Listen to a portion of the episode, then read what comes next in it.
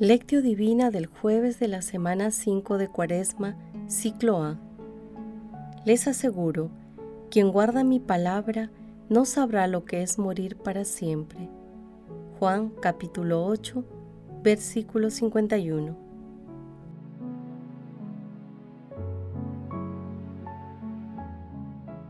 Oración inicial. Santo Espíritu de Dios, amor del Padre, y del Hijo. Ilumínanos con tu sabiduría para que podamos comprender el mensaje que Jesús nos quiere comunicar en este día. Espíritu Santo, otórganos la gracia para que la palabra sea nuestra escuela de vida. Madre Santísima, intercede ante tu Hijo Jesucristo por nuestra petición. Ave María Purísima, sin pecado concebida.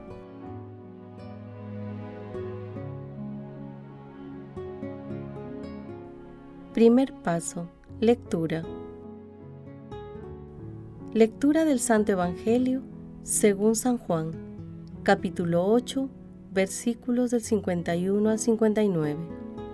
En aquel tiempo dijo Jesús a los judíos, les aseguro, quien guarda mi palabra no sabrá lo que es morir para siempre. Los judíos le dijeron, Ahora vemos claro que estás endemoniado.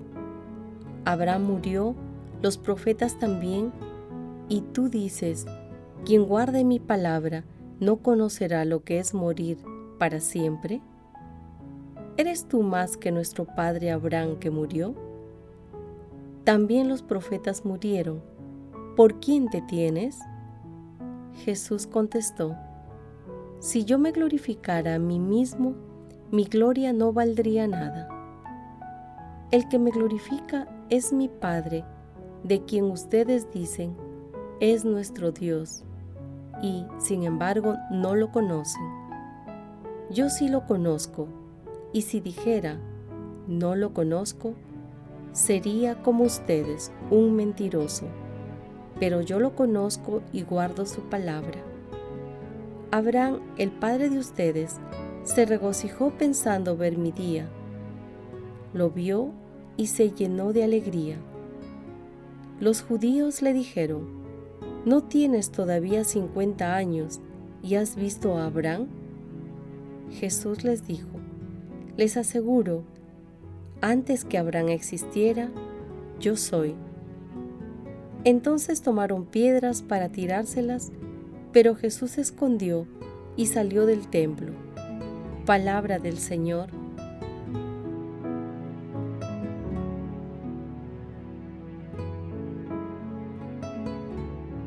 Queridos hermanos, la situación actual nos interpela, nos llama a la reflexión es imperativo preguntarnos a la luz de la fe, ¿qué es lo que Dios nos comunica a través de la difícil situación que atraviesa la humanidad y cómo debemos vivir de ahora en adelante? Hagamos los esfuerzos espirituales y corporales, individuales y colectivos, para convertir esta crisis en desafíos alcanzables a la luz de la palabra. Seamos responsables y solidarios con nuestras familias, con nuestras comunidades, con el país y con la humanidad. Sigamos las recomendaciones de los especialistas de la salud y cumplamos con las disposiciones gubernamentales, siendo testigos fieles de las enseñanzas de nuestro Señor Jesucristo. Hermanos, como hemos visto a lo largo de los textos evangélicos de los últimos días, la obstinación de los judíos de no reconocer a Jesús como Hijo de Dios se fue incrementando paulatinamente. En el pasaje evangélico de hoy, los judíos, además de rechazar a Jesús, le dicen que está endemoniado. Esto ocurrió después de que Jesús afirmó lo siguiente, les aseguro, quien guarda mi palabra no sabrá lo que es morir para siempre. Ellos no entendieron el alcance de esta expresión. Además, no comprendieron que Jesús, Dios Padre y el Espíritu Santo existieron desde siempre. Por lo tanto, Jesús siempre estará por encima de Abraham, a quien Dios se manifestó en el pasado. Los judíos no creían que Jesús, como Hijo de Dios Padre, era la encarnación del yo soy. Aún así, Jesús continúa mostrando su paciencia y misericordia y sigue revelándose como Hijo de Dios Padre, a quien trata con familiaridad y guarda su palabra. En cambio, muchos judíos responden con sarcasmo y tratan de ridiculizarlo con sus respuestas y comentarios. Asimismo, trataron de apedrearlo.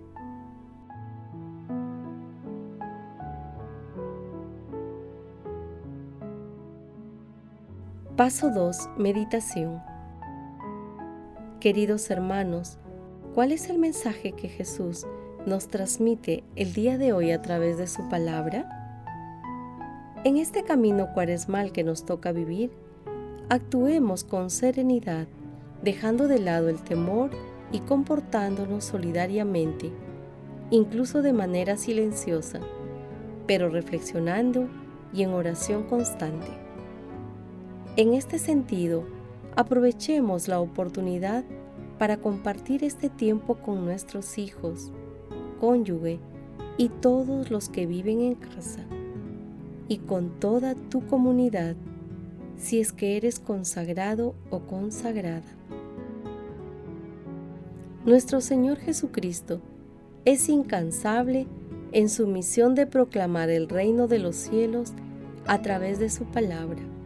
Su paciencia y misericordia es inagotable con todos, en especial con quienes lo acusaban y trataban de matarlo.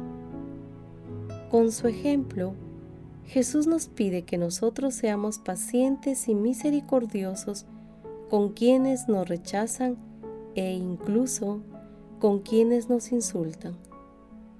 También Jesús nos señala que debemos guardar su palabra.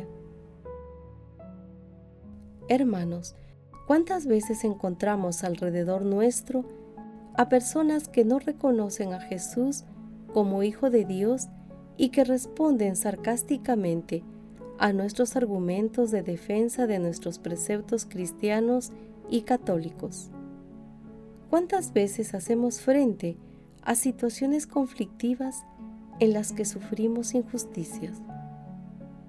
Hermanos, ante estas situaciones conviene preguntarnos, ¿la palabra de Dios es escuela de vida para nosotros? ¿Somos pacientes y misericordiosos con las personas que nos rechazan, especialmente por nuestras creencias cristianas? somos pacientes y misericordiosos con las personas que nos tratan injustamente? Que las respuestas de nuestro corazón a estas preguntas nos ayuden a confiar más en la misericordia de Dios. Jesús nos ama.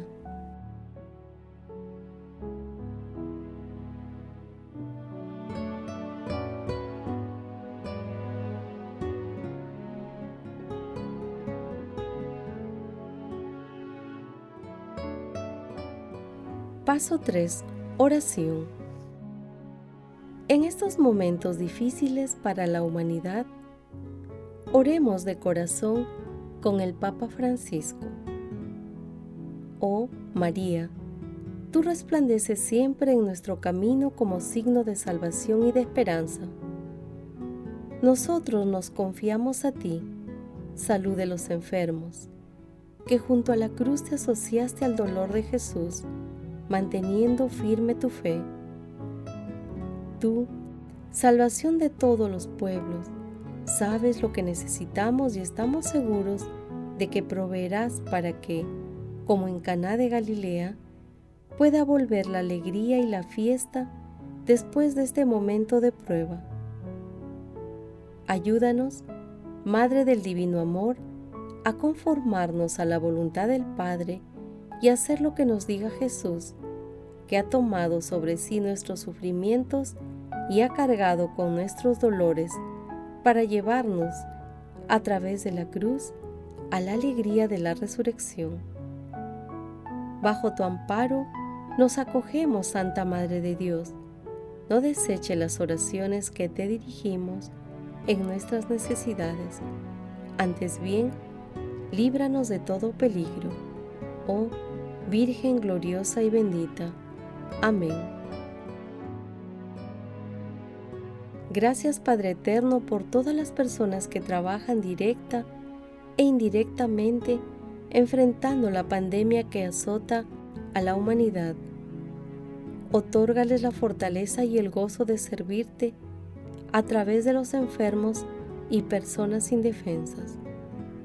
Padre Eterno, te pedimos que fortalezcas nuestros esfuerzos por ser más pacientes y misericordiosos con nuestros familiares, amigos, compañeros de trabajo y con todas las personas que, de manera cercana o distante, nos acompañan en esta vida. Amado Jesús, te suplicamos envíes tu Santo Espíritu para que nos ayude a custodiar tu palabra en nuestros corazones, con el fin de que sea escuela de vida para nosotros y, así, manifestar tu amor en un mundo cada vez más incrédulo y contrario a tus enseñanzas. Amado Jesús, que los moribundos y los que ya han muerto obtengan tu misericordia y tomen parte en tu gloriosa resurrección. Madre Santísima, Reina de los ángeles, intercede ante la Santísima Trinidad por nuestras peticiones. Amén.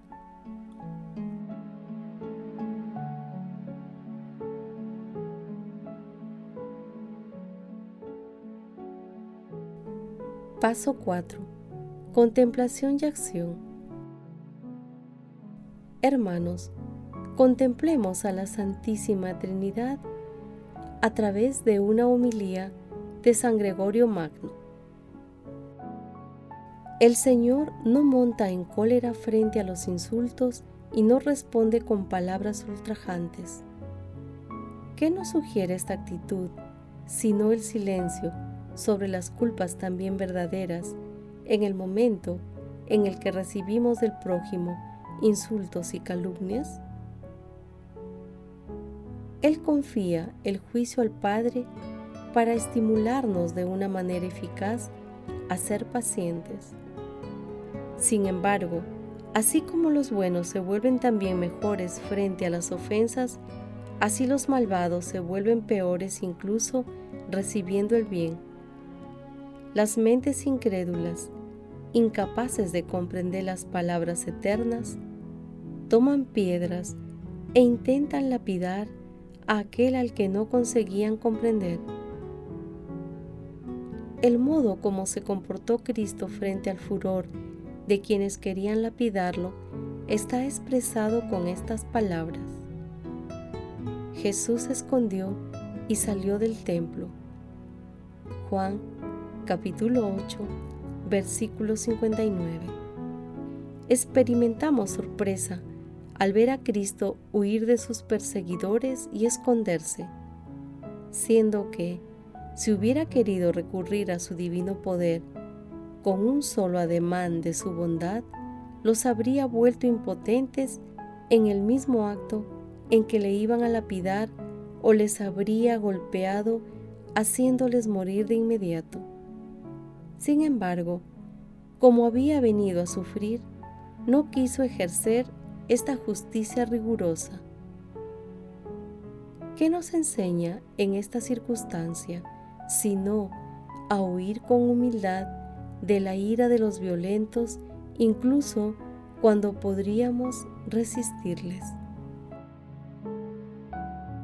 ¿Qué nos enseña esta circunstancia sino a huir con humildad de la ira de los violentos, incluso cuando podríamos resistirles?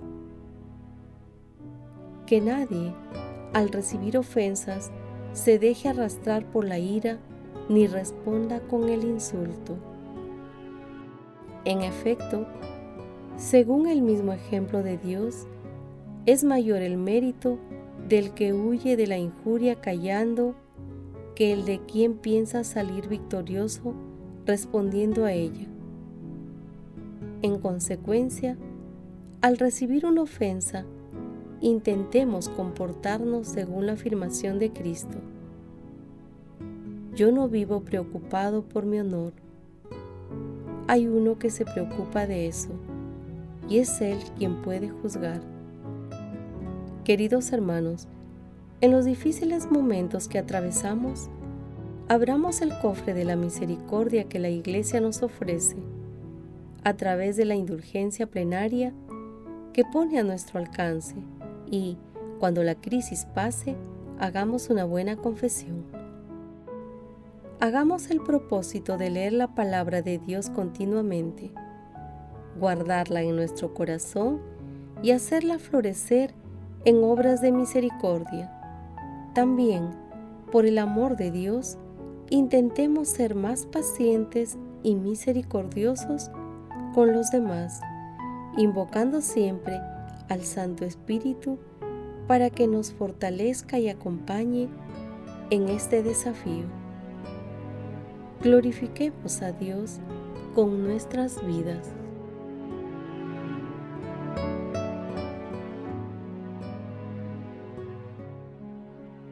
Oración final. Gracias Señor Jesús por tu palabra de vida eterna. Que el Espíritu Santo nos ilumine para que tu palabra penetre a lo más profundo de nuestras almas y se convierta en acción. Dios glorioso, escucha nuestra oración. Bendito seas por los siglos de los siglos.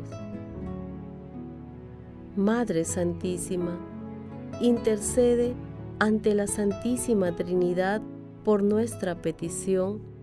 Amén.